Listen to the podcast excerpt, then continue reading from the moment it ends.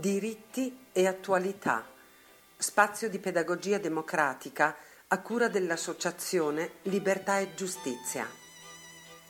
Facciamo politica nella maniera più scomoda possibile, cercando la verità e proponendo una visione lungimirante che conduca al pieno sviluppo della persona umana. La nostra bussola è la Costituzione repubblicana. Anna Arendt scriveva la verità, anche se priva di potere, possiede una forza intrinseca. Qualsiasi cosa possano escogitare coloro che sono al potere, essi sono incapaci di scoprire o inventare un suo valido sostituto. Persuasione e violenza possono distruggere la verità, ma non possono rimpiazzarla. Grazie e buon ascolto.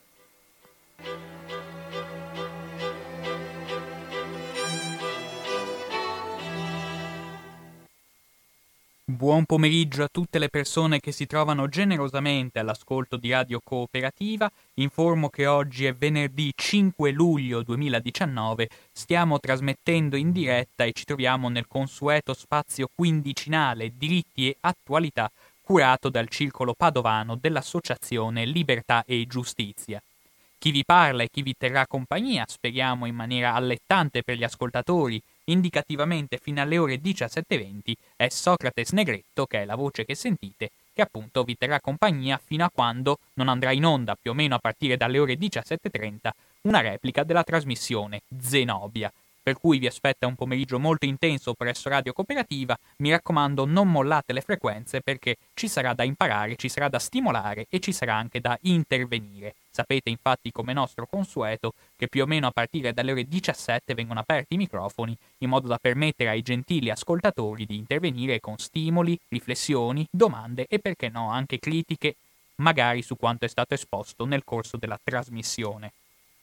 Voi sapete che nel corso delle ultime puntate di diritti e attualità abbiamo affrontato complessivamente il tema, e l'abbiamo fatto in maniera cercando di essere i più documentati possibili, di come si è formato l'antifascismo, di qual era la situazione in generale dell'ostilità verso il regime fascista in quei mesi molto particolari e molto turbolenti che vanno più o meno dal 10 giugno 1940 al 25 luglio 1943, in quei mesi in cui sostanzialmente l'Italia è ancora immersa nel regime fascista, sta combattendo una guerra, una guerra particolarmente spietata, particolarmente dura, particolarmente disprezzata a livello popolare, e stavamo indagando in qualche modo eh, le diverse forze di opposizione, come andavano costituendosi, quali difficoltà dovevano affrontare, e abbiamo Nell'ultima puntata, se ben ricordate, abbiamo dedicato ampio spazio, ma non poteva essere diversamente, alla forza sicuramente più importante tra quelle che si oppongono al regime fascista, sicuramente quella più organizzata, quella che mantiene un barlume di attività anche di militanza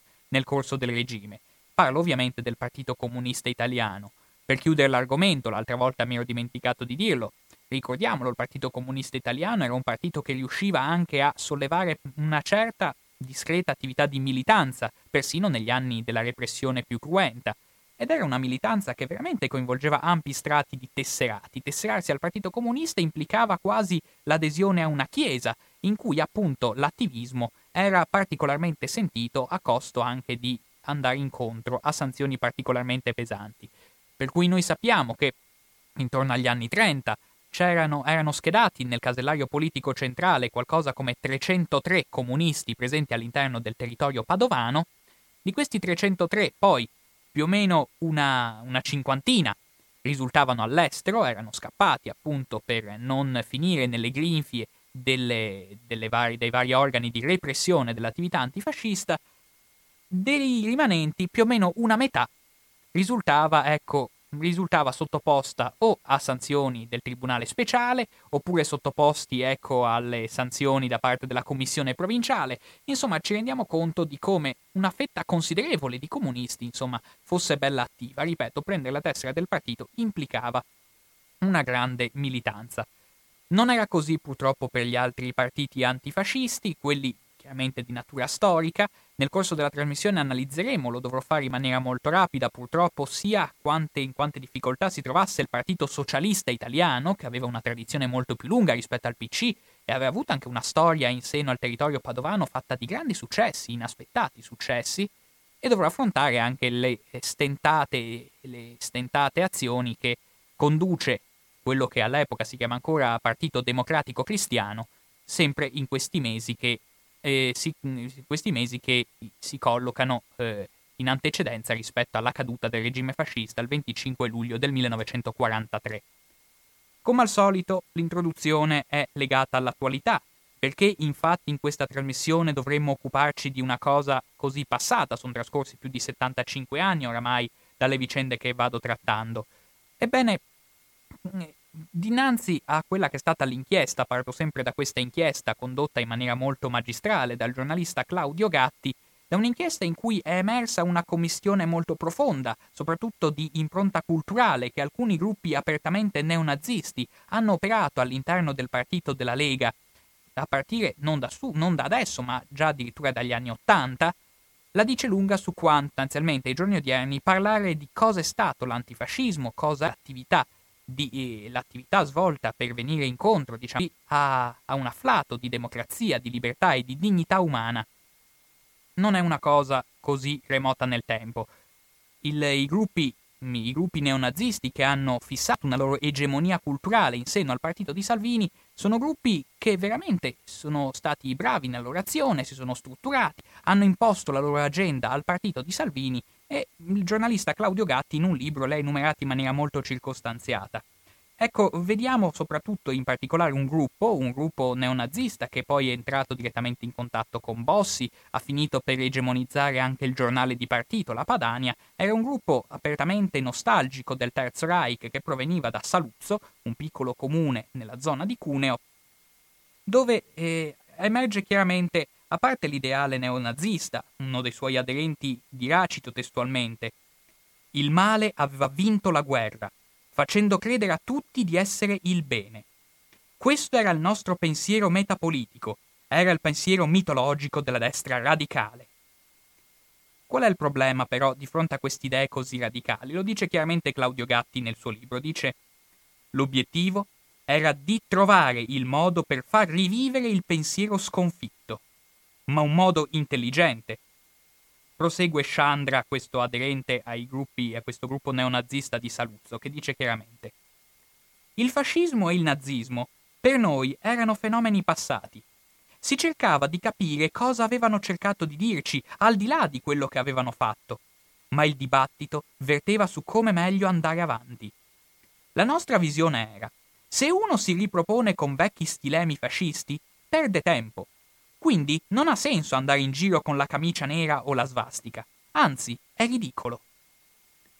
Affermazione molto interessante che ce la dice lunga come si è fatti a passare, come questo gruppo è riuscito sostanzialmente a, a egemonizzare il dibattito in seno alla Lega, capendo infatti che se questi neonazisti si fossero presentati sulla pubblica piazza sventolando le insegne del Terzo Reich, non avrebbero avuto nessun ascolto. Invece iniziando a fecondare, iniziando a inserirsi, iniziando a infiltrare letteralmente partiti come la Lega qualche risultato in più si poteva ottenere. E infatti, scrive Claudio Gatti, Murelli, Chandra e gli altri capiscono quindi che è bene rifugire dalle vecchie etichette che li avrebbero immediatamente emarginati. Ovvio che nessuno parla pubblicamente di mimetizzazione politica. E però si dice chiaramente. Si dice chiaramente. L'obiettivo questo scrive Chandra, esponente di, di, questo gruppo neonazista, dice l'obiettivo era di individuare l'essenza dello spirito guerriero che aveva animato il nazismo e soprattutto, lo sottolineo in maniera molto evidente, dice soprattutto trovare una nuova rappresentazione attraverso cui proporla. Quando il giornalista Claudio Gatti sente queste parole, cioè nel momento in cui capisce che questo gruppo neonazista nel corso degli anni Ottanta, cap- questo gruppo neonazista sviluppa una vera e propria strategia di infiltrazione all'interno dei partiti politici per imporre la propria agenda fatta di razzismo, di xenofobia, di disprezzo per i valori democratici, il, il giornalista Claudio Gatti domanda: Per diffondere il pensiero post-nazista? Risposta di Chandra. Il pensiero di un nazismo aggiornato, perché si voleva capire quello che c'era veramente da salvare del nazismo. Parliamo di trovare l'essenza del nazismo? Rispo- domanda il giornalista. Sì, risponde il militante, per farla rivivere in qualcos'altro, come un'anima che si deve reincarnare, cercavamo un corpo in cui farla reincarnare. Era questo il piano del vostro gruppo? domanda il giornalista. Esattamente, risponde il, il militante. Il nostro obiettivo era di trovare un corpo nuovo in cui far crescere l'anima antica. Scrive il giornalista. Alla metà degli anni Ottanta, quel gruppo, quel, scusate, quel corpo viene identificato da Maurizio Murelli nel nascente movimento autonomista, all'epoca ancora in stato embrionale e diviso in rivoli differenti. Nel Piemonte ne scorrono due diversi. L'Union Piemontesa è la creatura originale creata da Roberto Gremmo. L'altro, Piemonte Autonomista, è una sua derivazione, voluta da Giuseppe Farassino, detto Gipo, un cantautore di Torino che dopo essere stato vicino al PC se n'era allontanato. Mentre la maggior parte degli osservatori si focalizza sugli aspetti più folcloristici, Murelli vede chiari collegamenti non solo con il suo pensiero, ma addirittura con il primo autore della sua casa editrice, l'Otto Ran della crociata contro il Graal. E viene citato testualmente. Si riscoprono le origini culturali e c'è una volontà di ritorno agli usi e costumi degli antenati. Di questo vasto e variegato movimento etnico, senza dubbio Ran può essere considerato un pioniere. Si sarebbe portati a pensare che la disfatta del nazismo e la scomparsa dei grandi capi del Terzo Reich, con annessi e connessi, comportassero la, fisiolo- la fisiologica cessazione dell'interesse su Otto Ran e certe teorie. Invece, l'interesse per Ran e le teorie sopra accennate è andato via via risvegliandosi. Ci sarebbe quasi da pensare che qualcuno, dietro le quinte, sia interessato a mantenere desta l'attenzione sul personaggio e i fatti a esso connessi. E che effettivamente qualche organizzazione che si richiama alle teorie sviluppatesi a seguito della pubblicazione di Crociata contro il Graal esista veramente. Insomma, questi gruppi neonazisti iniziano a capire che all'interno dei movimenti autonomisti c'è un grande interesse, tutto sommato, verso gli usi e costumi delle, provenienti dal mondo del folklore locale, questo grande interesse per il territorio, questo lega- grande legame al territorio che li può rendere un terreno più fertile degli altri per iniziare a seminare la gramigna, questa pianta fetida del pensiero neonazista. Per il momento, per quanto riguarda le citazioni di Claudio Gatti per oggi, mi fermo qui, però iniziano a far capire, le riprenderemo nel corso magari di qualche prossima puntata di questa trasmissione, di come appunto emerge in maniera evidente che questi gruppi neonazisti hanno operato in seno ai vari partiti autonomisti, chiaramente prima fra tutti la Lega Nord, per fare in modo ecco, che la loro agenda diventasse egemonica all'interno di quella formazione politica. Quindi parlare oggi di cosa è stata la lotta contro il fascismo, di quali difficoltà ha comportato e quali eh, tensioni culturali animavano la lotta contro il fascismo, è una, eh, una discussione quanto mai di pregnante, di stringente attualità.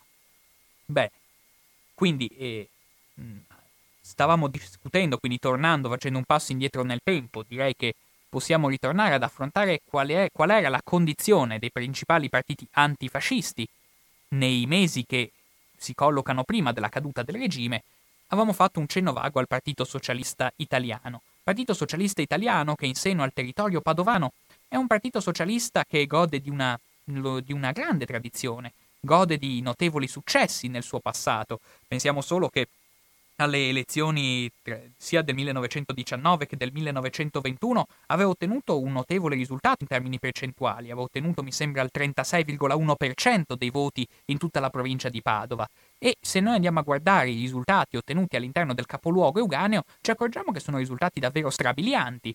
Parliamo all'interno del, della città di Padova di un risultato che ammonta al 53,1% dei voti nelle elezioni politiche del 1921. Quindi è un partito che riusciva a far breccia non solo in seno al proletariato agricolo e industriale, ma anche in seno ai ceti medi della città e ai ceti medi, ecco, dell'intera provincia. Un successo strabiliante quello che viene ottenuto, ed è solo per un colpo di sfortuna, tra virgolette, se alle elezioni amministrative del 1920 l'alleanza tra cattolici e conservatori impedisce per un soffio ai socialisti di conquistare l'amministrazione comunale di Padova.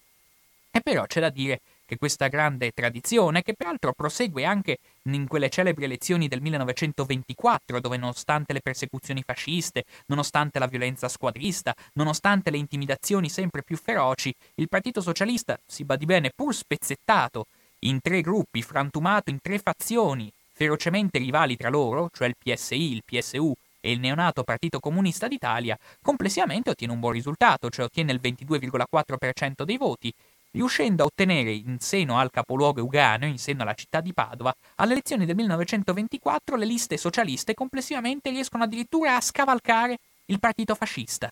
Sono addirittura più forti a livello di consensi. Mi sembra che, è, che andando a sommare ecco, complessivamente i vari, i vari, le varie liste insomma, socialiste in seno al capoluogo euganeo, mi sembra che si sia raggiunta una percentuale non inferiore al 40%. Insomma, il Partito Socialista è ancora molto forte, però cosa avviene? Con leggi fascistissime, con la repressione spietata messa in moto dal regime fascista, il Partito Socialista si liquefa letteralmente, sparisce dalla scena. Dal 1927 in avanti non figurano più tracce dell'attività del Partito Socialista.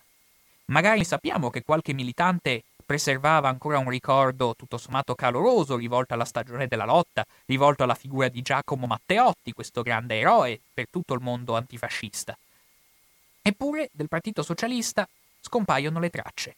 E queste tracce veramente sembrano essere scomparse anche nel corso dei mesi del secondo conflitto mondiale, quando invece altre forze antifasciste stanno iniziando a muovere i primi passi.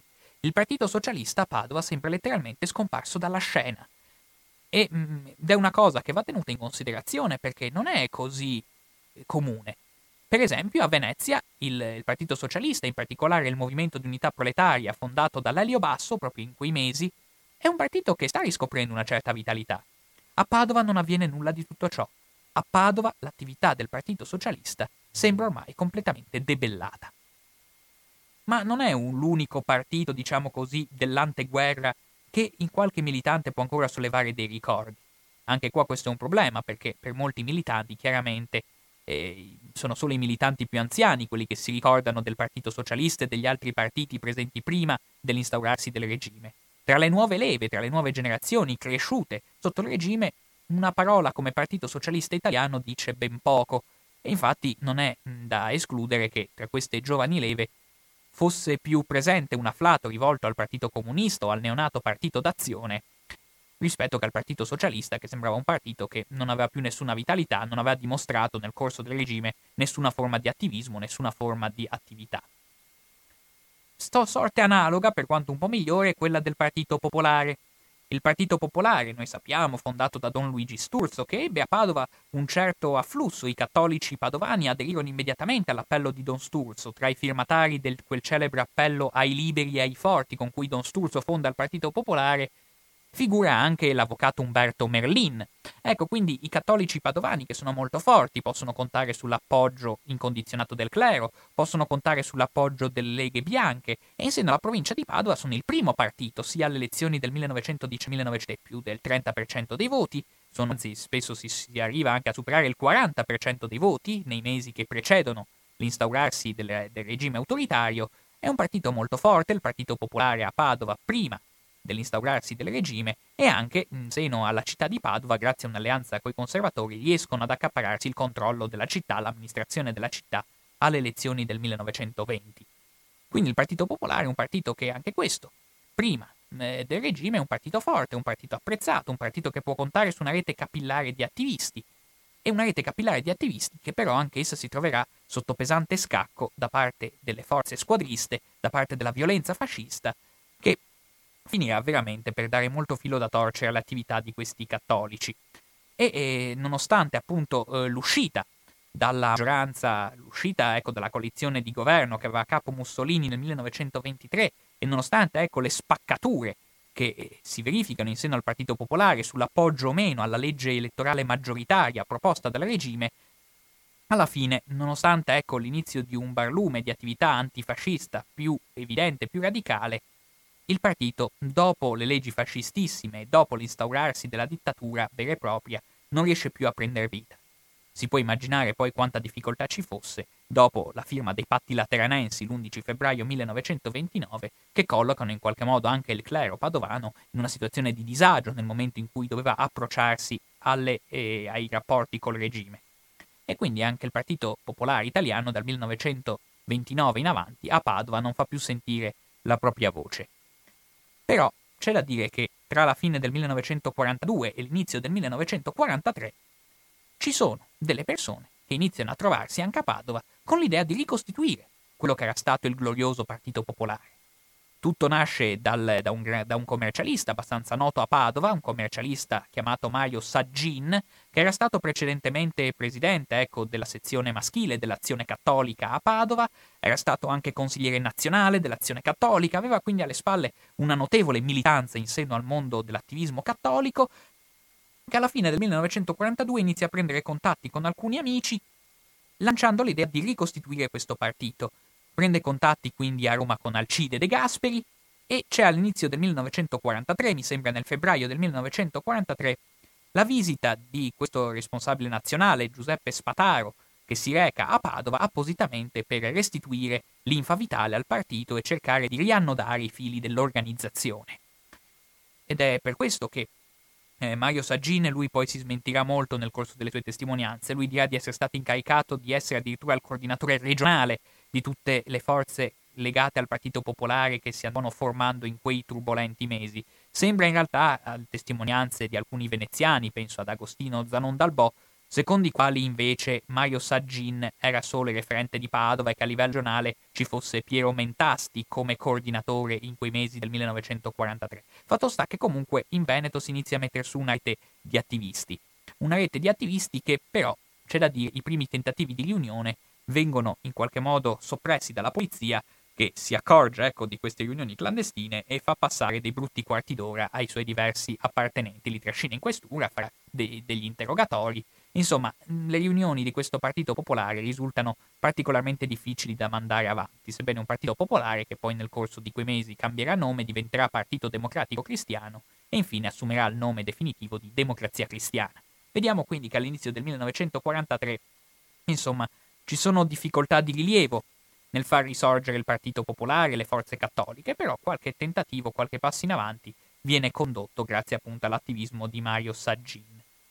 Eppure tuttavia la novità politica più di rilievo nel mondo dell'antifascismo in questi mesi del 1943 è costituito da un partito che si colloca su posizioni più radicali, posizioni di sinistra però ostili all'ortodossia marxista, un partito che di lì a poco prenderà il nome di Partito d'Azione. Ed è proprio sul Partito d'Azione che vorrei fondare principalmente la trasmissione di oggi, capire come è nato a Padova, come si è sviluppato nel Veneto, quali erano le sue basi dottrinali. Non nascondo una mia personale simpatia rivolta a tale partito, del resto l'associazione in cui milito si chiama Libertà e Giustizia e si ispira direttamente al movimento di giustizia e libertà che sarà parte fondamentale per il costituirsi del Partito d'Azione, eh, del Partito d'Azione in tutto il territorio nazionale, e quindi è proprio sul Partito d'Azione che vorrei concentrare la mia attenzione. Ecco, questa grande novità politica che viene fondata ecco, nel luglio del 1942, sebbene il nome di Partito d'Azione, come lo conosciamo oggi, verrà coniato solo nel gennaio 1943, e il Partito d'Azione è un partito che sostanzialmente si sviluppa soprattutto in ambiente universitario. E quindi anche qui Padova assume un ruolo di rilievo, Padova sarà il centro propulsore del Partito d'Azione in Veneto, se non altro perché Padova ospita l'unica università nel territorio regionale a quell'epoca. C'era anche, era stata fondata nel 1938 l'Università di Trieste, e pur tuttavia l'Università di Trieste era un'università che ancora stentava a decollare come numero di iscrizioni. Padova invece aveva una sua tradizione ed è proprio in seno al, all'Università di Padova che inizia a svilupparsi un dibattito molto acceso già a partire dal 1937-1938 sul possibile fondarsi di un movimento, prima filosofico, poi direttamente politico, che avesse come cardine i principi del liberal socialismo, come si suol dire.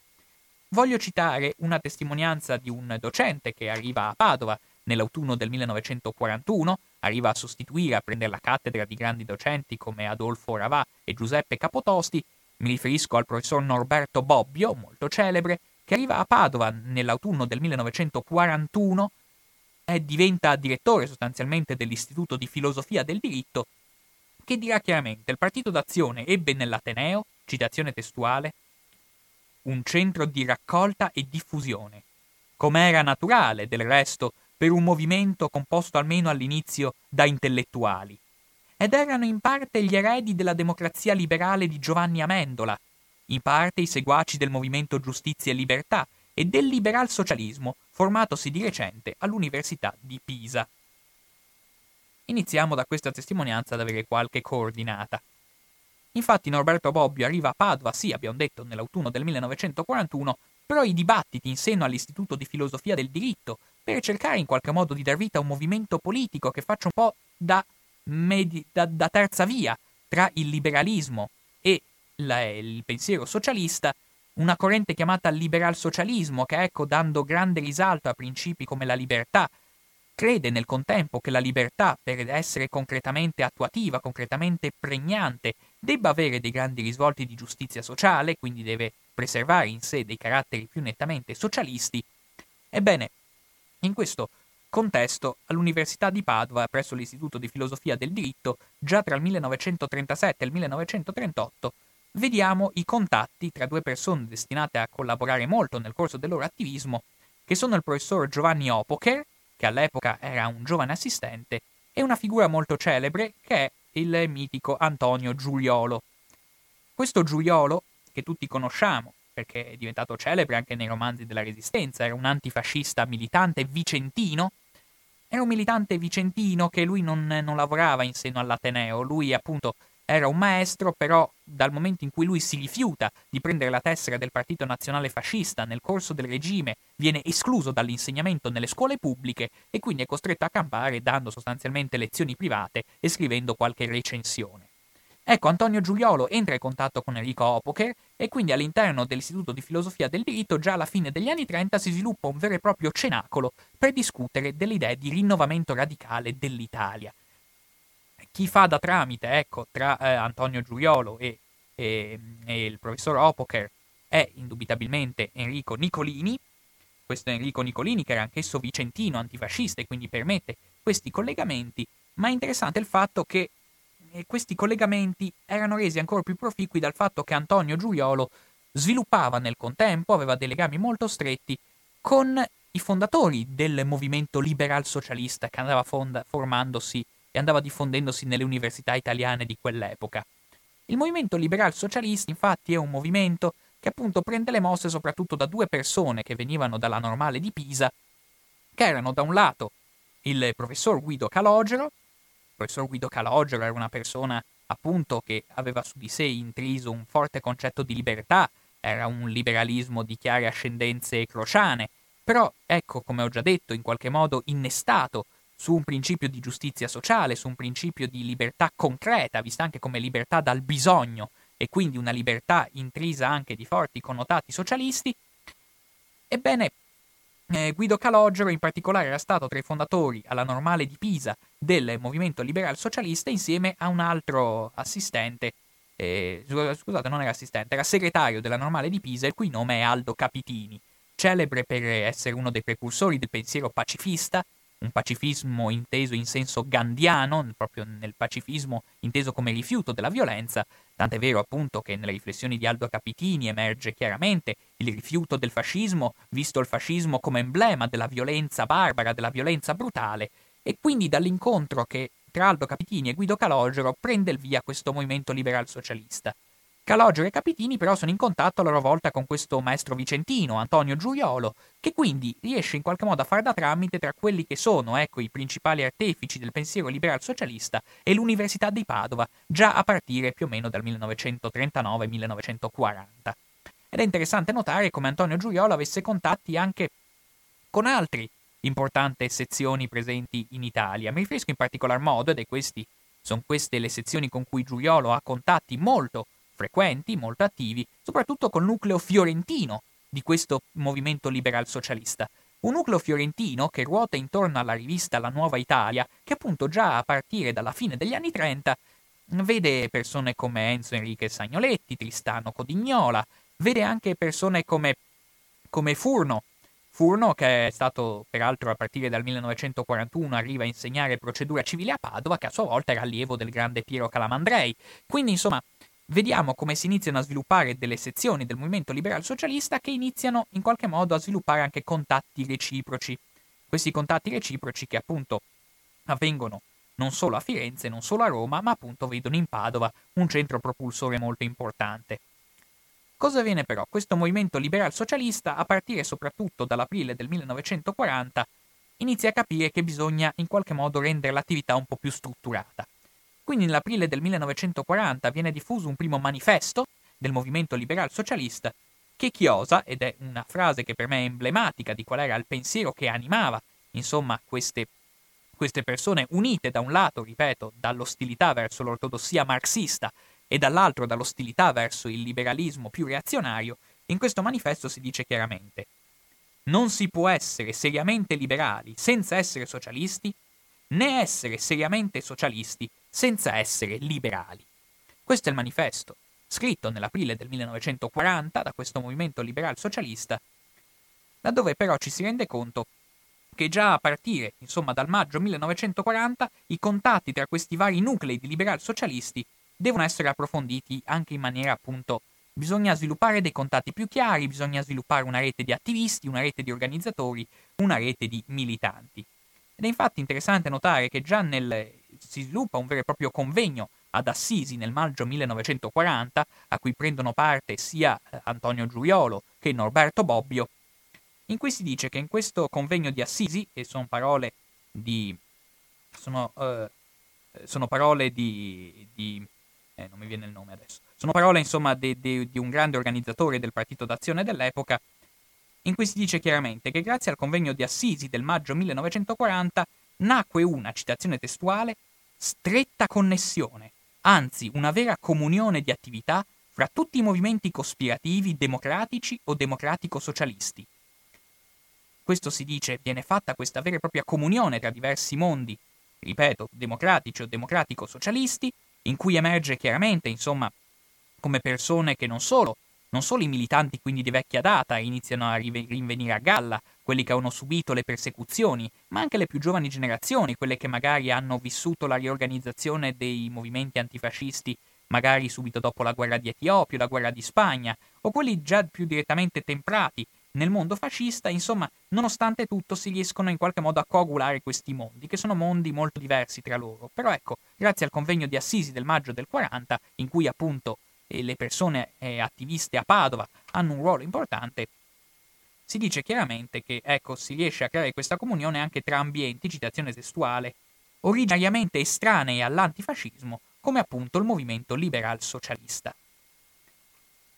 Quindi ecco, ci si rende conto di come ecco, questo manifesto liberal socialista merita una discussione più approfondita, ma non solo, la, la, la fissazione di alcuni punti che poi diventeranno punti programmatici nel corso dei mesi, sono i prodromi, sono la premessa per la formazione di un partito politico vero e proprio.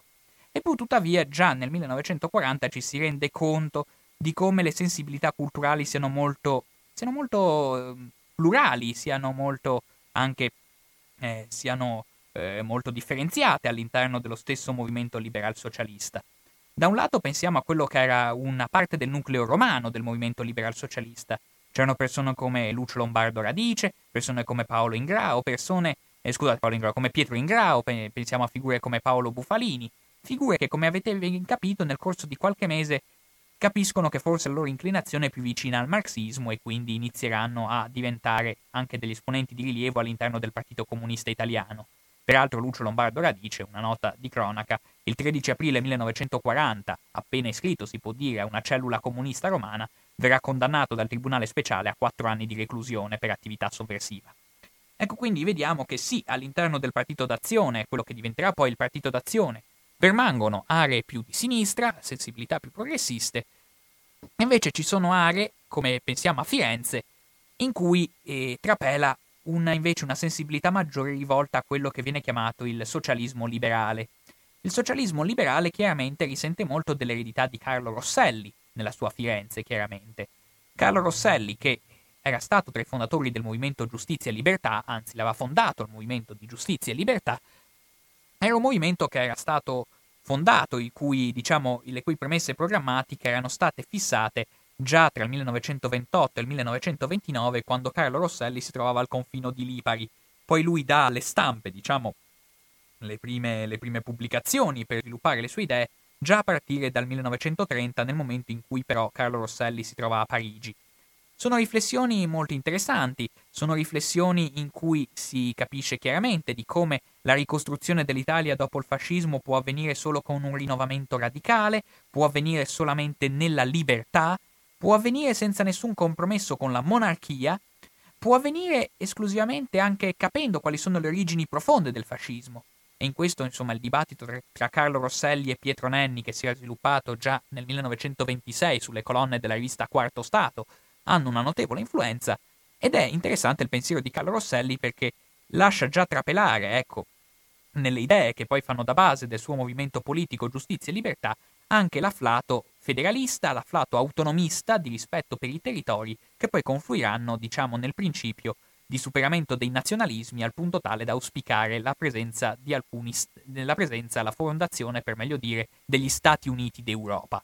Ecco, Carlo Rosselli è molto impregnato di questa idea, è molto impregnato di questa inclinazione culturale, eppure, tuttavia, ci si rende conto, insomma, di come anche all'interno di Padova eh, sia necessario appunto cercare tutto sommato un'unione però tra questi gruppi e tra queste diverse sensibilità. Infatti è interessante notare come già nel luglio del 1941, quindi sta per nascere il Partito d'Azione, ma ancora non è nato e sta muovendo soltanto i primi passi, lo stesso Enrico Nicolini organizza un incontro che si svolge tra eh, Enrique, Enzo Enrique Sagnoletti, che proviene dal nucleo fiorentino del, del movimento liberal socialista, è presente Antonio Giuriolo, chiaramente, ed è presente anche un gruppo di cattolici veneziani con cui si cerca di instaurare un legame.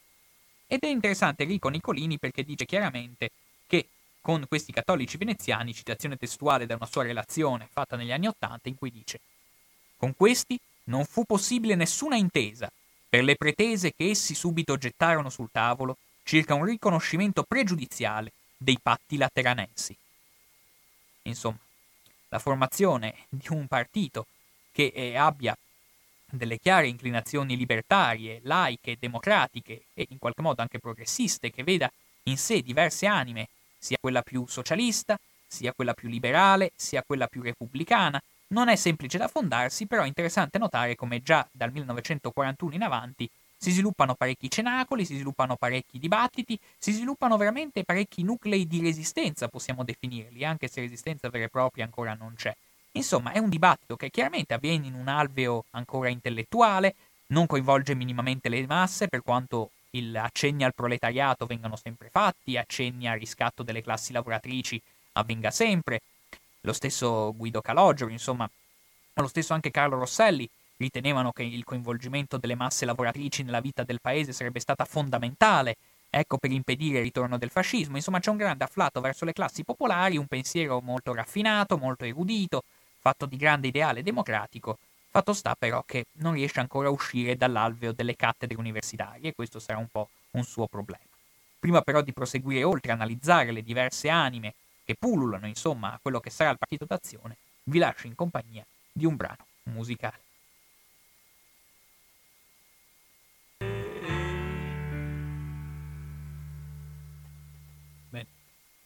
Facciamo sfumare questo brano musicale e torniamo alla trattazione odierna.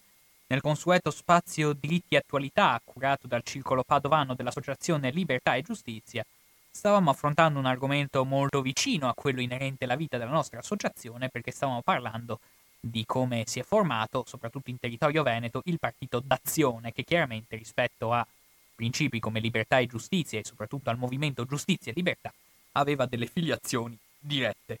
E infatti, insomma, tra eh, le persone che animano il dibattito in seno, diciamo così, al, in seno al movimento liberal socialista che di lì a qualche mese diverrà partito d'azione, siamo ancora in una fase, ci troviamo ancora nel 1941 indicativamente, in cui, eh, in cui sostanzialmente vediamo il lento confluire, il lento convergere di diverse anime culturali di questo movimento liberal socialista.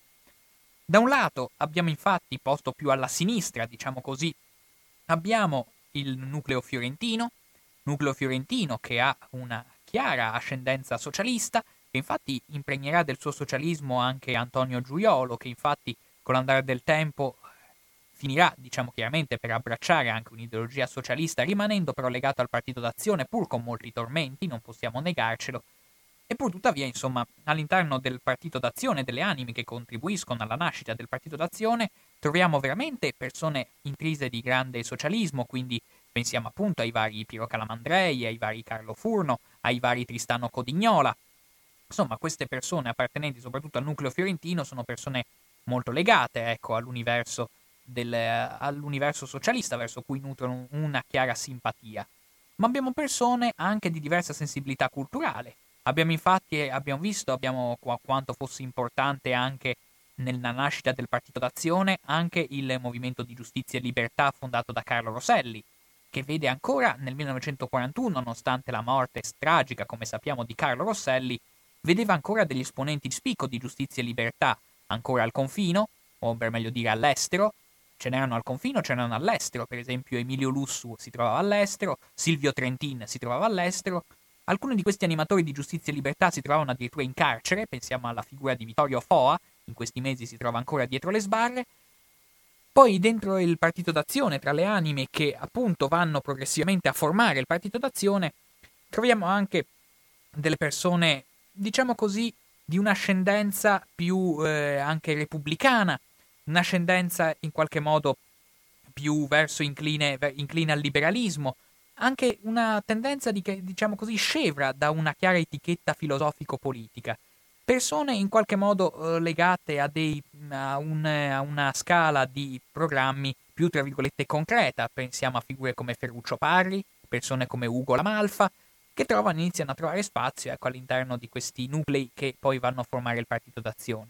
E poi ci sono chiaramente le persone provenienti da una chiara tendenza, da una chiara inclinazione liberale, Pensiamo quindi a figure come Luigi Salvatorelli, persone come Adolfo Modeo, persone come Guido De Ruggero, molti dei quali poi, penso Adolfo Modeo, diventerà di lì a qualche mese persino rettore dell'Università di Napoli, insomma, persone chiaramente impregnate di un'idea liberale, e poi vediamo anche persone ex popolari di tendenza socialista come Riccardo Lombardi, vediamo anche nel confluire di queste varie anime culturali persino ex comunisti di grande calibro, Pensiamo a Leo Valiani, per esempio, che all'epoca dei fatti si trova ancora all'estero, però, e pensiamo anche a una figura come Altiero Spinelli. Ma pensiamo anche al celebre caporedattore del Non Mollare Ernesto Rossi, quegli stessi Ernesto Rossi e Altiero Spinelli che oggi sono celebri giustamente per la redazione del manifesto federalista europeo, nel famoso, famoso manifesto di Ventotene. Sono persone che piano piano iniziano ad aderire all'interno di quello che sarà poi il partito d'azione e rendendosi conto di quanto siano diverse le finalità di queste diverse anime culturali, c'è chi più legato appunto alla difesa della libertà di iniziativa privata, c'è chi invece chiede e esige una collettivizzazione di, le, di, tutti i mezzi di produzione, sostanzialmente vediamo quindi veramente il confrontarsi tra loro di idee differenti ed è per questa ragione che già a partire dalla fine del 1942 inizia a vedersi sviluppato un programma politico chiaramente delineato. Un programma che in qualche modo tenga in conto di queste diverse sensibilità, queste diverse sensibilità unite dal disprezzo verso il Partito Socialista Italiano, del disprezzo tutto sommato rivolto verso le classi dirigenti del passato, verso i partiti del passato, e un disprezzo tutto sommato rivolto anche all'eccessivo meccanicismo tipico dell'ortodossia marxista. Persone come Guido Calogero credevano anzi Guido Calogero, peraltro, che faceva parte della corrente più di sinistra, erano più inclini all'idea mazziniana del volontarismo etico e individuale, anzi Guido Calogero credeva che per i valori della libertà fosse facile anche ottenere il sacrificio della vita da parte di molte persone. Insomma, è questo pensiero, un po' queste diverse correnti di pensiero che iniziano a stilare un vero programma in sette punti. Questo programma in sette punti, che peraltro Antonio Giuliolo fa pervenire a Padova, lo porta lui fisicamente nelle varie riunioni che si sono svolte sia a Milano che a Roma, lui va a una riunione di Milano in cui viene redatto questo programma, lo porta a Padova e una copia di esso peraltro è conservata attualmente presso il Centro di Ateneo per la Storia della Resistenza. È un documento programmatico interessante, fissa appunto questi sette punti per unire le diverse anime del pensiero, del pensiero liberal socialista complessivamente, sebbene appunto abbiamo detto c'erano diverse inclinazioni al suo interno, è un documento programmatico che, citazione testuale, dichiara di non, di non pretendere di fissare definitivamente soluzioni di problemi in gran parte dipendenti da situazioni di fatto future. Questo programma esprimeva sostanzialmente sette punti. In prima di tutto, la cosa a cui il Partito d'Azione teneva di più e che segnerà anche le distanze rispetto al Partito Comunista era l'abbattimento della monarchia. Il primo punto, quindi, di questi sette punti programmatici su cui tutti erano d'accordo era la necessità di un nuovo assetto istituzionale, nettamente repubblicano. Il re andava cacciato via, questa era la condizione indispensabile, per formare uno Stato democratico in cui il Parlamento avesse la centralità che gli spettava, dove nonostante tutto però il governo avesse un certo potere, si chiede che all'esecutivo vengano conferiti dei poteri eh, abbastanza chiari, però non chiaramente da andare a oscurare quella che è l'autonomia del Parlamento. Si richiede anche l'indipendenza della magistratura, cosa non scontata a quell'epoca. Questo è il primo punto, quindi la questione istituzionale. Secondo punto su cui convergono tutti gli aderenti al Partito d'Azione è l'estensione delle autonomie locali. Quindi il principio federalista, il principio ecco di disseminare di poteri i vari territori. Chiaramente per chi proveniva da un regime autoritario fortemente accentratore fortemente nazionalista era un afflato che vedeva tutti d'accordo. Poi vediamo che c'è anche un grande interesse verso l'economia. Si sancisce definitivamente di come l'idea del partito d'azione debba essere quella di un'economia mista, un'economia quindi che preveda sia un settore pubblico molto presente nella vita economica, si chiede la nazionalizzazione delle grandi industrie, della grande finanza, la nazionalizzazione anche dei grandi gruppi assicurativi, si chiede anche che diventi appannaggio del potere statale, del potere pubblico, anche i grandi monopoli nazionali, i quelli che vengono chiamati comparti strategici, insomma, le grandi infrastrutture, tutto quello che ha direttamente implicazione con la vita e la dignità della persona deve essere appannaggio di una gestione democratica, quindi statale, mentre invece si sancisce che per tutti gli altri comparti va lasciato pienamente libertà di iniziativa economica privata. Quindi questo anche è il terzo punto su cui tutti convergono. Il quinto punto invece sono le riforme agrarie, una riforma agraria molto estesa che da un lato superi la mezzadria, l'affittanza e che permetta veramente, come uno slogan dell'epoca diceva in maniera molto lampante, dare la terra a chi la lavora. Questo era un principio che all'interno del Partito d'Azione era molto diffuso, tant'è vero che per i grandi latifondi si sperava in una vera e propria gestione collettiva delle terre. Quindi questa è la riforma agraria, era un punto fondamentale del programma del Partito d'Azione.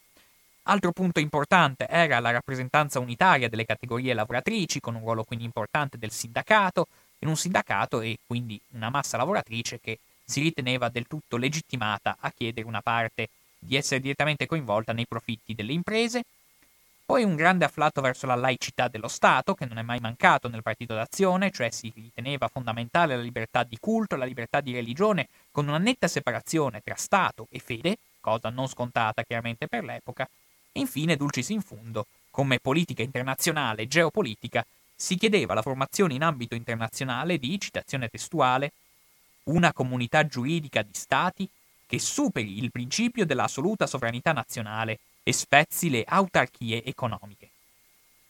Ecco, questo è il programma in sette punti che permette la nascita del Partito d'Azione, il partito che nasce appunto nel 1942, in Veneto nascerà nell'ottobre del 1942, quando proprio a partire dall'Università di Padova, grazie all'attività del professor Opoker, si va a sviluppare, per dir così, un contatto con l'avvocato Leopoldo Ramanzini che nella zona del Trevigiano permette nel suo, studio, nel suo studio di avvocato la nascita vera e propria del partito d'azione.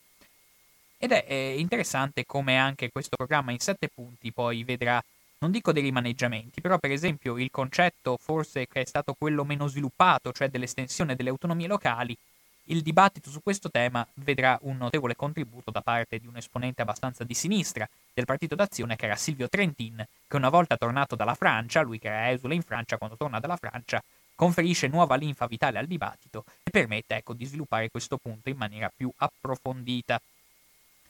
È interessante appunto che quindi, dopo fatto questo programma, si iniziano a sviluppare, si inizia a capire anche che Padova, essendo un po' il centro propulsore del partito, di questo nuovo partito in tutto il Veneto, si capisce che da Padova bisogna iniziare a stringere dei contatti per creare una rete anche regionale del partito, di questo nuovo partito, che si chiamerà Partito d'Azione, lo ripeto, solo nell'inizio del 1943.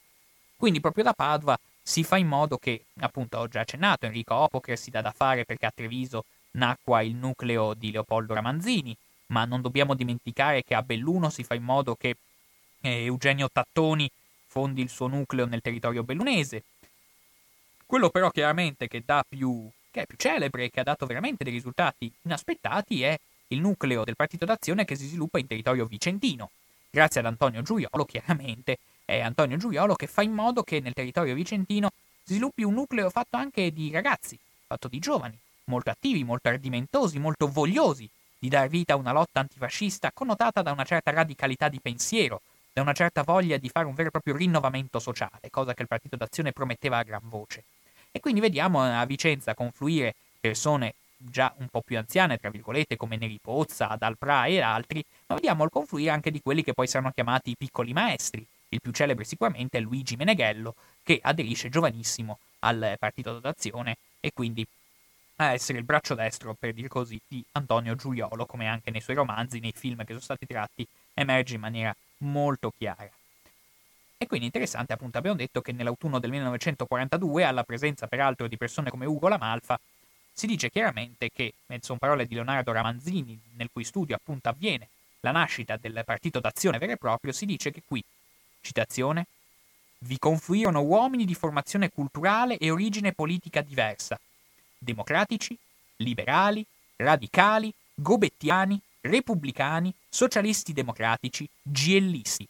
Insomma, è un mondo variegato che però, unito dalla necessità di un rinnovamento radicale della società all'insegna del rispetto della persona umana, al, rispetto della libertà umana, nonché alla necessità ecco, di distanziarsi dalle forze come il Partito Comunista e il Partito Socialista, riescono a trovare un'unità d'azione. Chiaramente poi il più grande motore, inutile dirlo, era l'imminenza della lotta contro il fascismo, contro il nazifascismo, che permette davvero di compattare le forze, di rendere tutto sommato il partito d'azione un partito che, nonostante queste differenze interne, nel corso della guerra manterrà una certa compattezza.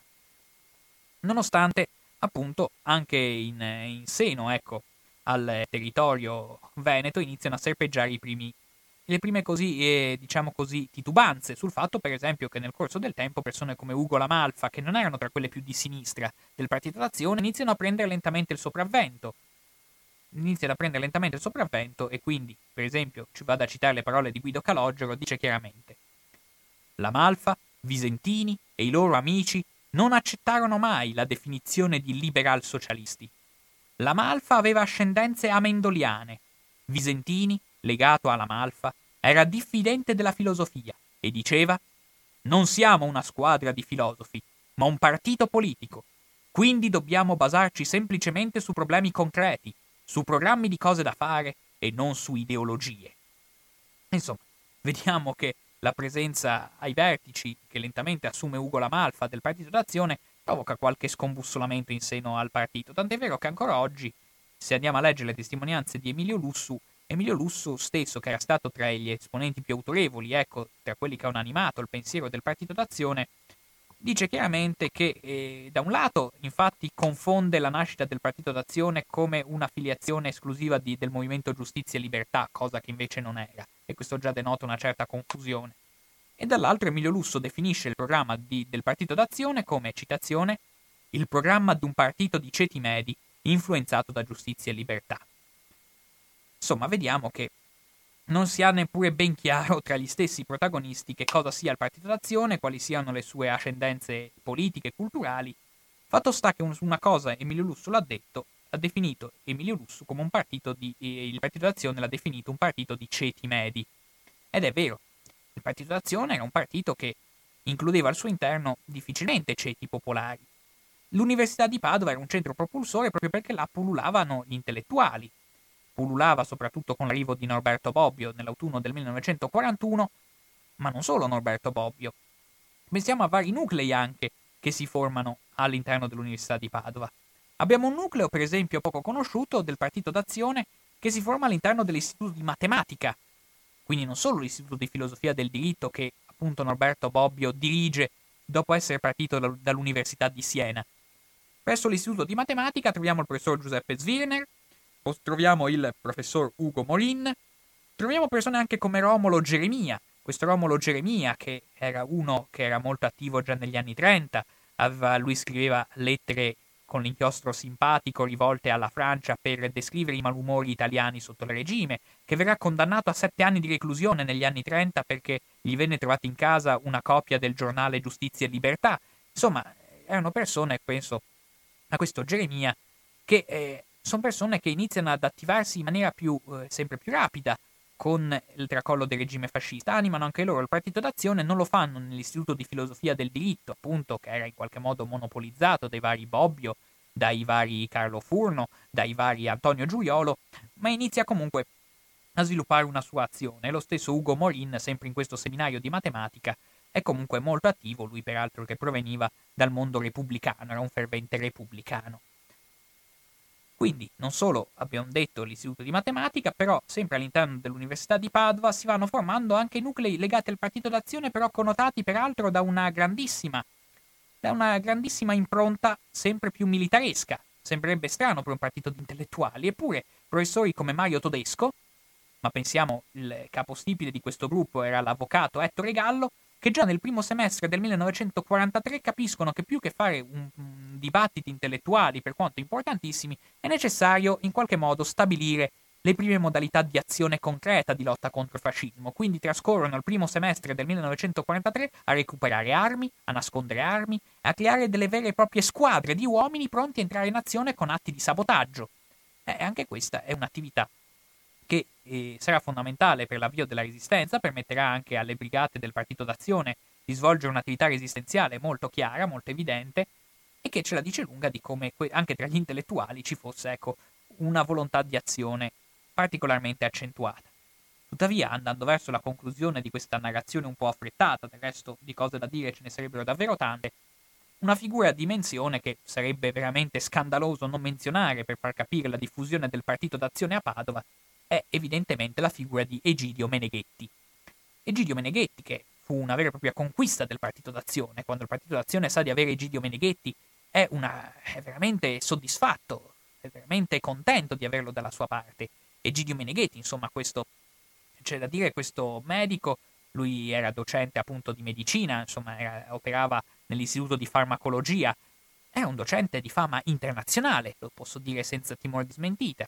È una persona che peraltro non solo uno studioso di fama internazionale, è dotato anche di, un afflu- di una grande influenza sui suoi assistenti, sui ragazzi. Pensiamo a figure come Otello Pighin, l'assistente di ingegneria Otello Pighin, e pensiamo anche a figure come Adolfo Zamboni che verranno introdotte nel Partito d'Azione proprio grazie a Egidio Meneghetti. Sono state figure importantissime per la resistenza padovana, soprattutto Otello Pighin, nome di battaglia Renato, che anche lui opera all'università, però grazie proprio al contatto con Meneghetti si inserisce all'interno del Partito d'Azione e fonda la brigata del Partito d'Azione che però che verrà poi successivamente intitolata alla memoria di Silvio Trentin. Quindi, all'interno dell'Università di Padova, appunto, si sviluppa questo attivismo, Egidio Meneghetti in particolar modo lui che aveva una notevole attività antifascista alle spalle, lui era stato tra gli animatori del gruppo di ex combattenti che prendeva il nome di Italia Libera, che peraltro era il nome anche, diventerà successivamente il nome anche del giornale del Partito d'Azione, che verrà iniziato a dare alle stampe all'inizio del 1943 e che verrà stampato da prima in 3.000 copie, che una parte verrà recapitata direttamente da Ugo Lamalfa a Treviso per la diffusione in Veneto, poi altre copie verranno consegnate a mano direttamente ad Antonio Giuliolo. È interessante che sempre Ugo Lamalfa, riferimento che spedisce la stampa clandestina e i volantini sovversivi del Partito d'Azione anche al territorio veneto, in alcuni incontri che si svolgono, se non ricordo male, presso la Banca Commerciale di Milano, già nel 1943.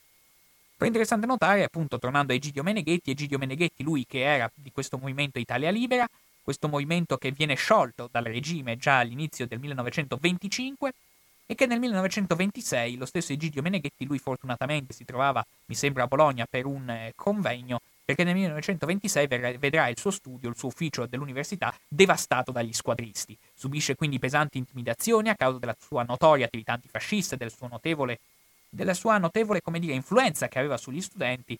E infatti poi di lì a qualche, a qualche tempo farà un po' di peregrinazioni nelle varie università italiane, andrà prima a Camerino e poi a Palermo, e mi sembra che nel 1927 il ministro dell'istruzione, il ministro delegazione per meglio dire, Pietro Fedele, aprirà un fascicolo sul suo conto per provare in qualche modo a escluderlo dall'insegnamento in quanto antifascista. Non ci riuscirà, però eh, diciamo così la nomea di antifascista, l'afflato antifascista di Egidio Meneghetti è rimasto inalterato e ha permesso allo stesso Egidio Meneghetti di essere tra gli animatori più importanti del Partito d'Azione in seno al territorio padovano e non solo.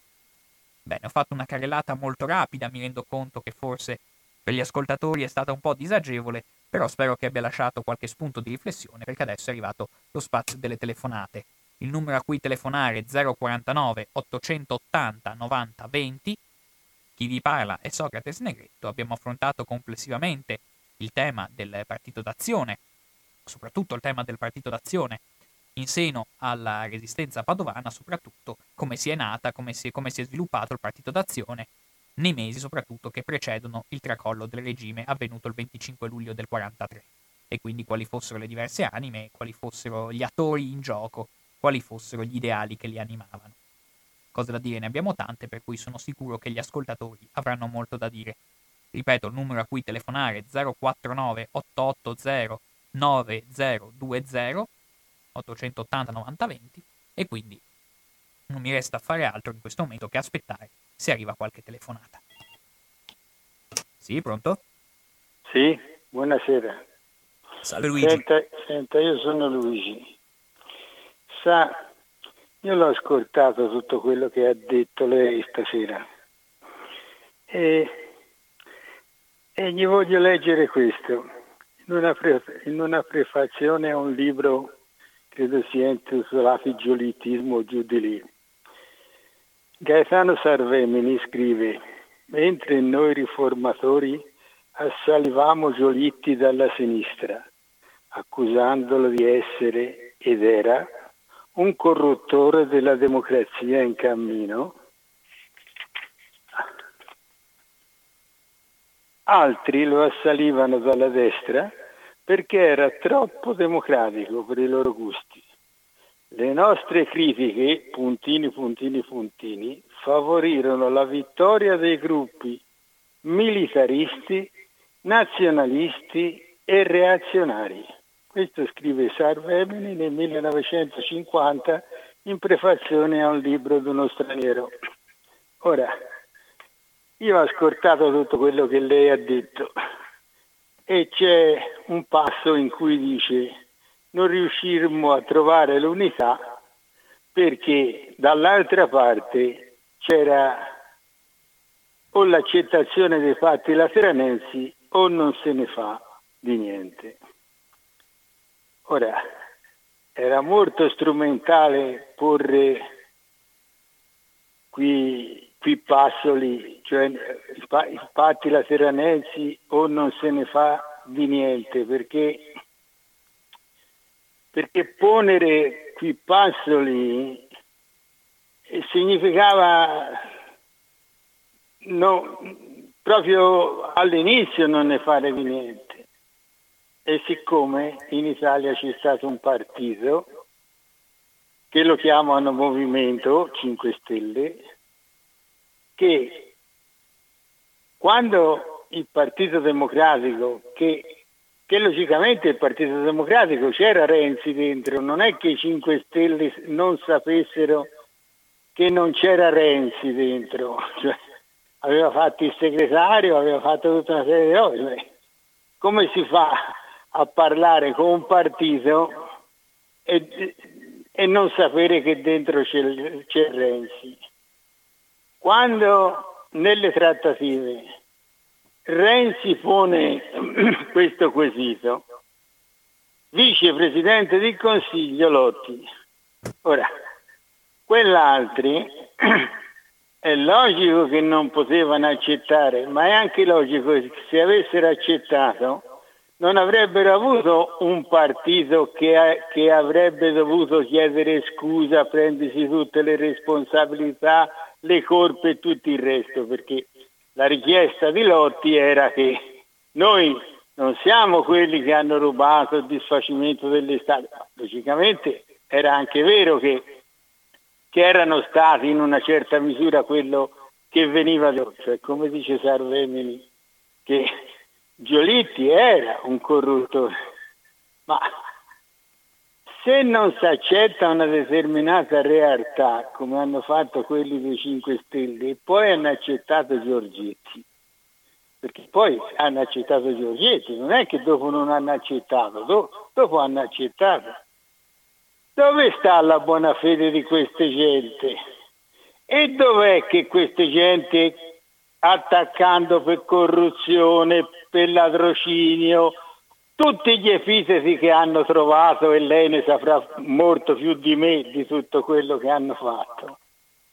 Questi non sono quelli, certo non sono come il Sarvemini che voleva le riforme, ma non sono quelli che hanno distrutto senza costruire nulla, perché in definitiva, e qui finisco, non sono stati lo strumento come gli utili idioti nell'ambito della difesa della, della, Costituzione invece era una lotta contro Renzi, anche lì hanno adoperato gli utili idioti che hanno fatto la lotta per la Costituzione e poi ora quando il Movimento 5 Stelle la butta in macero non si, sente, non si sente mai neanche mezza parola.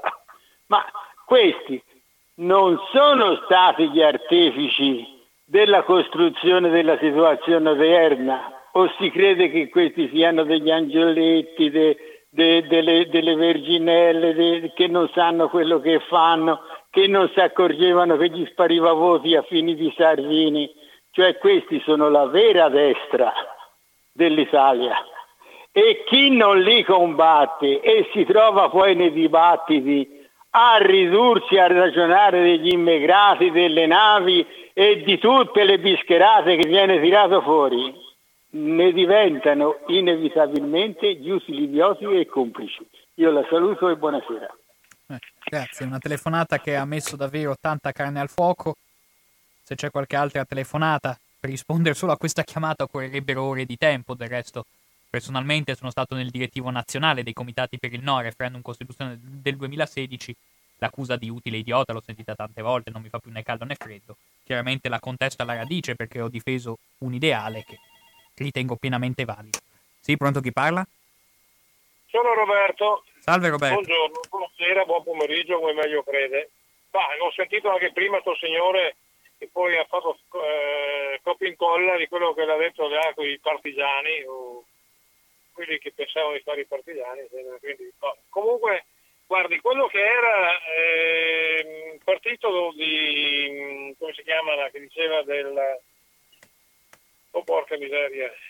Comunque il partito d'azione, scusi, il partito d'azione. Noi non possiamo più confrontare quella che era la, eh, il partito o i partiti del post guerra, non li possiamo più confrontare, perché oggi c'è qualcosa che ha detto il Signore, che poi è l'unica cosa che condivido, è che gli addendi si sono cambiati, cioè la somma non cambia, però gli addendi si sono un po' tramutati perché eh, lui li chiama idioti, no? Più, non ho capito se più idioti o cose del genere, posso anche eh, condividere, no? Però effettivamente diciamo chi dovrebbe essere a sinistra oggi è a destra.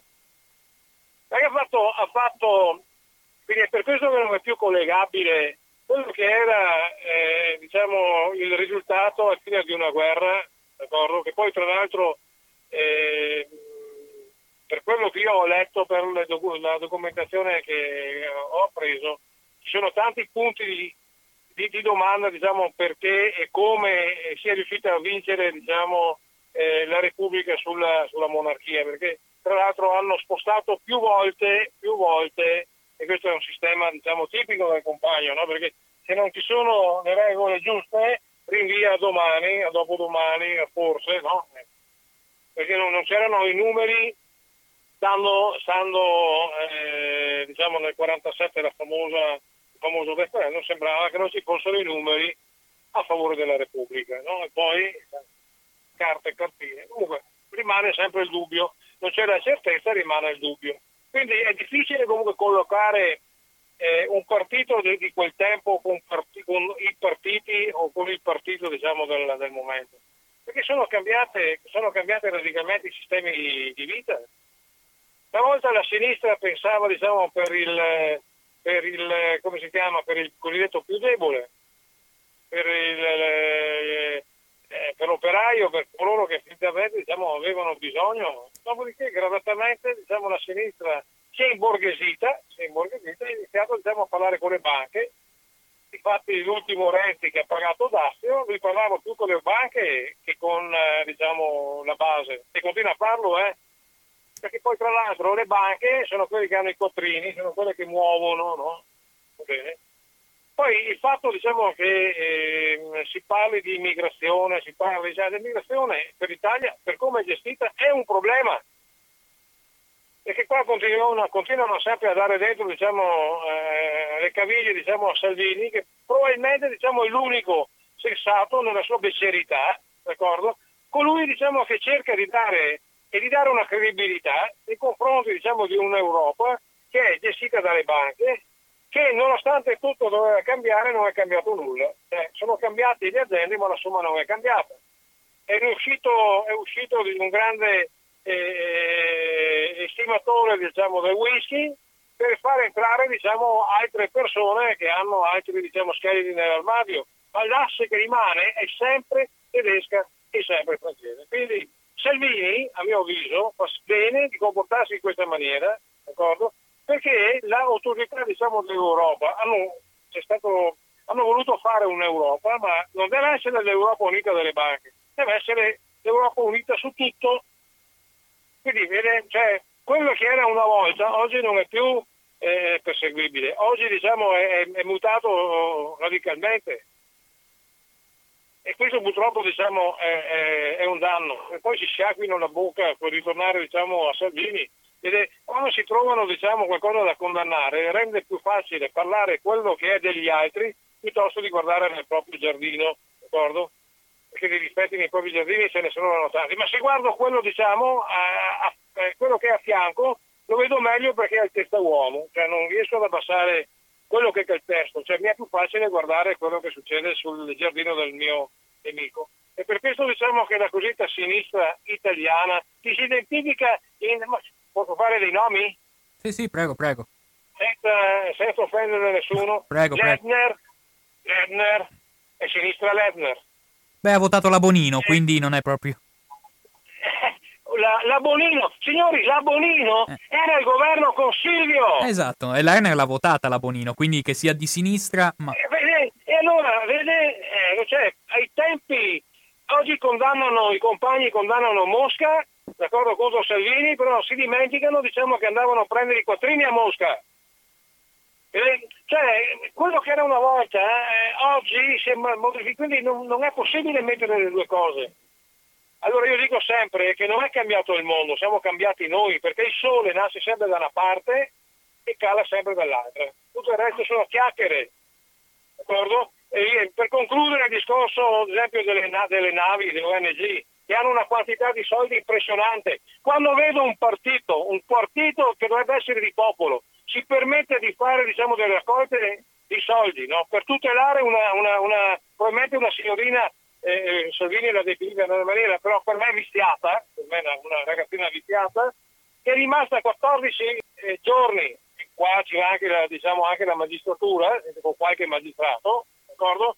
È rimasta 14, 14 giorni in balia eh, diciamo del mare, fanno attenzione, se doveva, nella sua convinzione, doveva portare subito il blocco e portare a destinazione come, come lei era convinta di fare. Invece è stata là a giocare, là a giocare, però una parte, diciamo, della politica italiana è andata addirittura a portargli solidarietà, però quei signori là, compreso Del Rio, compreso il signor Del Rio, eh, eh, esponente diciamo, di, di, di, di, un partito che l'altro non ricordo, per non offendere nessuno, che non si è visto né eh, per fabbriche, compagno, eh, o il Bersani, o il Bersani, ma io non li ho mai visti a, parteggiare diciamo, dove ci siano occupazioni di fabbriche. Li ho sempre visti diciamo, tranquillamente a discutere, ma sempre a un chilometro di distanza.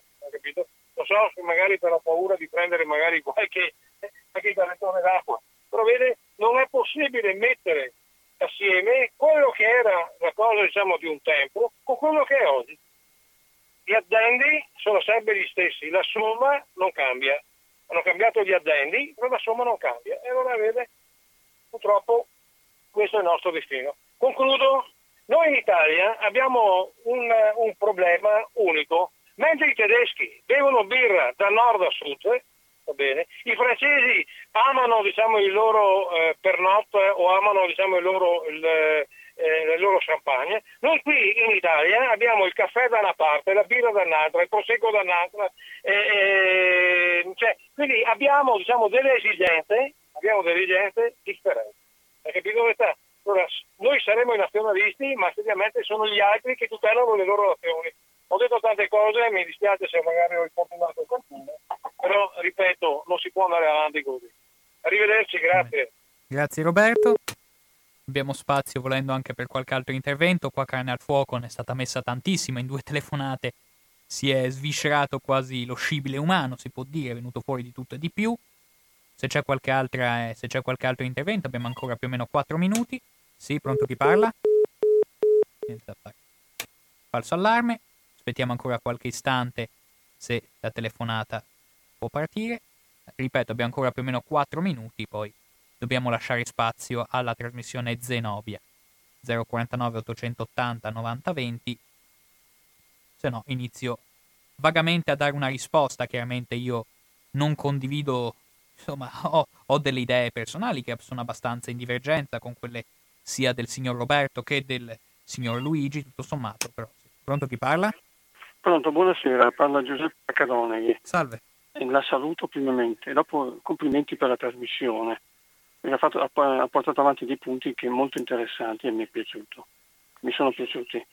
E li esprime veramente da poter capirli, insomma, cioè veramente eh, è come fosse un, un insegnante ecco, in cattedra, cioè nel senso che è molto semplice ed è, diciamo, è, e, e, convince, cioè, e, e convince, almeno a me convince il, suo sistema di insegnamento, ecco, nel senso di, di esporre, esporre, i fatti e anche gli atteggiamenti delle varie persone. Una cosa gli avevo telefonato principalmente, il titolo del libro che aveva detto di, eh, del, all'inizio, che però non ha detto il titolo. Volevo sapere il titolo del libro scritto da... adesso non mi viene più. Cioè... I demoni di Salvini. Ah, i demoni di Salvini, ho capito. E l'autore ha detto? Claudio Gatti. Ah, Gatti, ma cos'è? È un giornalista questo? Sì, signore? sì, sì, ha fatto varie inchieste e vive negli Stati Uniti adesso. Ah, vive in... uh, e Gatti si chiamava. Sì, sì, sì. E per caso era parente di un, di un Gatti, suo padre faceva anche lui il giornalista per caso. Non sa Oddio, se questo particolare... Non, non, non, ne ho idea. Non ho capito ma del Partito d'Azione mi ha, mi ha, appassionato veramente. Non pensavo che Padova, anche le elezioni di Padova, fosse diciamo, un, socialisti fino a quel punto dopo ed è sparito completamente. Ma io voglio sapere, ma dove sono andati a finire tutti quei socialisti che oltre, erano oltre il 50%? Ci saranno schierati in qualche altro partito evidentemente del, del, del momento? Eh beh, erano passati vent'anni sì. e quindi alcuni erano morti, alcuni magari erano diventati fascisti, alcuni aderiscono al PC, altri al Partito d'Azione. Eh, dopo in vent'anni ecco. cambiano le cose. Ecco, un'altra cosa, sai a Livorno che si sono separati, partito, è stato costruito il Partito eh, Comunista, il Partito Socialista e tutto, no? E in quel periodo, invece di, eh, invece di litigare tra, uh, diciamo, eh, tra la sinistra, tra loro, il Partito Socialista, se parlavano un po' della fase del fascismo, forse a questo, a questo tempo si, si costruiva qualcosa di diverso. Invece non hanno detto una parola del, del, fascismo che stava nascendo in, que, in, quelle, in, quelle, circostanze. Hanno solo pensato di litigare tra loro per formare dei nuovi partiti. Eh sì. È vero questo? Cioè, eh beh, è vero, sì. Eh, eh, cioè, non, non, invece, invece di, di cioè, hanno distrutto quello che si poteva costruire, insomma. Perché se facevano una lotta tutti assieme, completamente assieme, evidentemente si costruiva qualcosa, un'autodifesa per quegli italiani che non ci credevano al fascismo. Sì, può darsi, sì. Va bene, io la ringrazio e, la, e, la, e complimenti di nuovo della, della, della, trasmissione. Grazie davvero. Fra 15 giorni ci, ci, risentiamo. Sì, sì, ci risentiamo, sì. D'accordo, di nuovo arrivederci. Grazie infinite. Grazie davvero al signor Giuseppe, adesso davvero bisogna chiudere la trasmissione, però vorrei dare una risposta perché credo che tutto sommato queste tre telefonate abbiano un filo conduttore. E il filo conduttore, diciamo così, è il seguente come fare sostanzialmente opposizione ai giorni odierni? Qual è il modo migliore per fare opposizione? E sì, io credo che il pericolo sia oggi sia all'epoca del fascismo, non dico sia lo stesso, però presenta dei tratti, presenta dei tratti di convergenza, presenta dei tratti di affinità. C'è una crisi economica in corso, esiste uno sbandamento della società, esiste un culto verso il capo, esiste una ricerca del capo, esiste una ricerca di una sicurezza esiste anche lo sfogo verso lo straniero. Sono tutti elementi istintivi nati da un disagio da un disagio che in qualche modo accomuna tra molte virgolette, ben inteso, non, non, non voglio fare dei paragoni diretti, lo dico in maniera molto, insomma, so di fare un'approssimazione molto grossolana, però ci sono delle affinità, insomma, tra la situazione di disagio del fascismo e la situazione di disagio dei giorni odierni, che spesso vedono anche delle manifestazioni molto similari di razzismo, di odio, anche di violenza fisica contro lo straniero e contro il diverso e contro in generale il pluralismo democratico. Ecco, come reagire? Bisogna ricercare l'unità, quello è vero, è senz'altro vero, e pur tuttavia io credo, per rispondere un po' a tutti e tre i telefonatori, che occorre anche una visione politica. Non ci può essere unità se non c'è visione. L'unità tra le varie forze può esistere, la si può fare, la si deve fare, ma non può essere un'unità fine a se stessa, un'armata brancaleone che non ha nessuna idea, nessun progetto, nessuna cultura. Faccio l'esempio molto chiaro di cosa è successo alle elezioni degli Stati Uniti del 2016.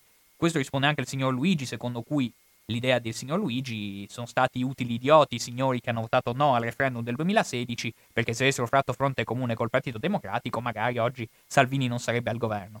Ebbene, il fronte comune è stato realizzato negli Stati Uniti nel 2016. Tutto il mondo contro Trump si era nettamente schierato con Hillary Clinton.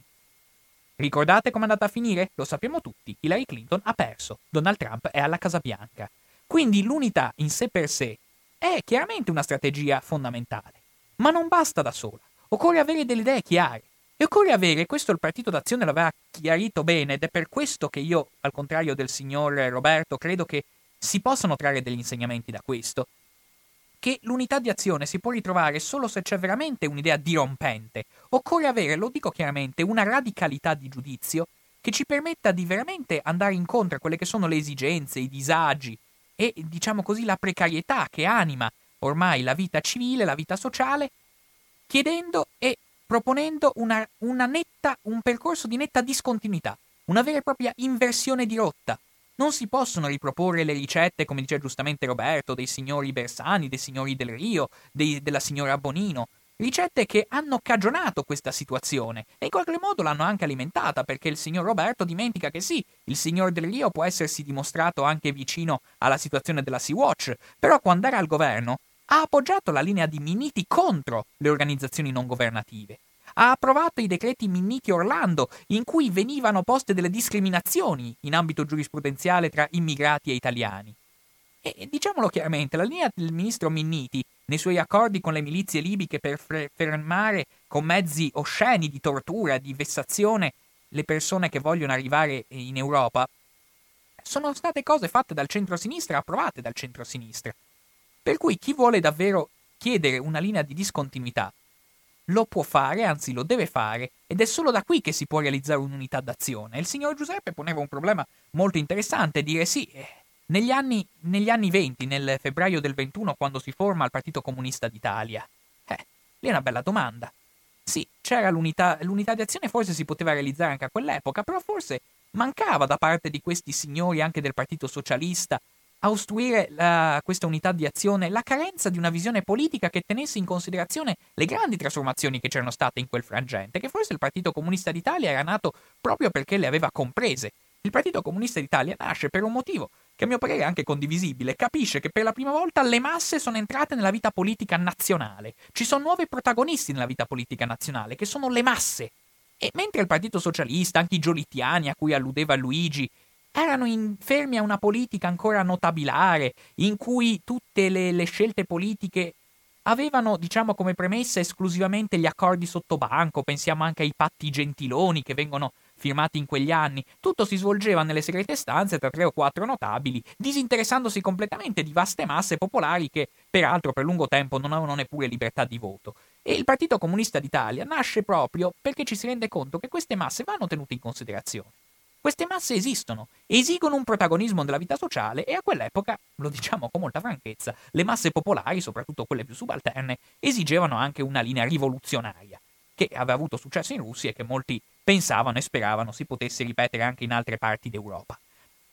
Quindi, appunto, io sono d'accordo, ricerchiamo l'unità, cerchiamo di far fronte comune contro Salvini, cerchiamo di far fronte comune contro Di Maio, ha perfettamente ragione Luigi, non li si può considerare assolutamente alleati, persone come Di Maio, Di Battista, che non hanno mai dimostrato nessun interesse per la democrazia, fa benissimo a dire che a denunciare loro, la loro ostilità anche verso le garanzie costituzionali. Fa bene, ha fatto benissimo a sottolinearlo, sono pienamente d'accordo con lui. Mi auguro che il signor Luigi quindi ci dia la mano la prossima volta che ci batteremo contro le riforme costituzionali. L'ultima volta non l'abbiamo visto dalla nostra parte, pazienza, insomma. Speriamo che la prossima riusciamo a trovarci sullo stesso fronte. Ecco, l'unità di azione quindi va bene, ma l'unità di azione può fondarsi e avere successo solo se propone una netta discontinuità rispetto alle politiche che sono state condotte sinora. Delle politiche, quindi, che sono state condotte sinora, impregnate e veramente intrise di grande disumanità, vorrei dire. Quindi, davvero, se noi vogliamo veramente ribaltare la situazione, cambiare lo stato delle cose, ottenendo quindi anche successo, per me a livello popolare, lo possiamo fare solo dicendo chiaramente che vogliamo rimettere al centro la persona umana, che sia quella migrante, che sia quella italiana, io non faccio alcuna differenza, contro i soprusi delle grandi istituzioni finanziarie, contro i soprusi di una globalizzazione che ci rende tutti più precari e più disuguali, e che ci rende anche più immersi in crisi economiche e crisi ecologiche, non dimentichiamo. È necessario, insomma, va bene l'unità, ma come ci ha insegnato il Partito d'Azione, l'unità può combinarsi solo con un rinnovamento radicale dello stato delle cose, appunto all'insegna dell'uguaglianza, della giustizia e di quei principi che noi abbiamo la fortuna, noi italiani, sono già iscritti all'interno di una carta costituzionale che personalmente continuo ad apprezzare e continuo a ritenere la bussola del mio agire politico. Bene, per cui adesso io non posso far altro che salutarvi, ringraziarvi, invitarvi a rimanere sulle frequenze di Radio Cooperativa perché noi adesso ci risentiamo esattamente fra due settimane alle ore 15.50 lo spazio diritti e attualità vi aspetta sempre e speriamo che abbia sollevato il vostro interesse e la vostra partecipazione. Un caro saluto, a risentirci.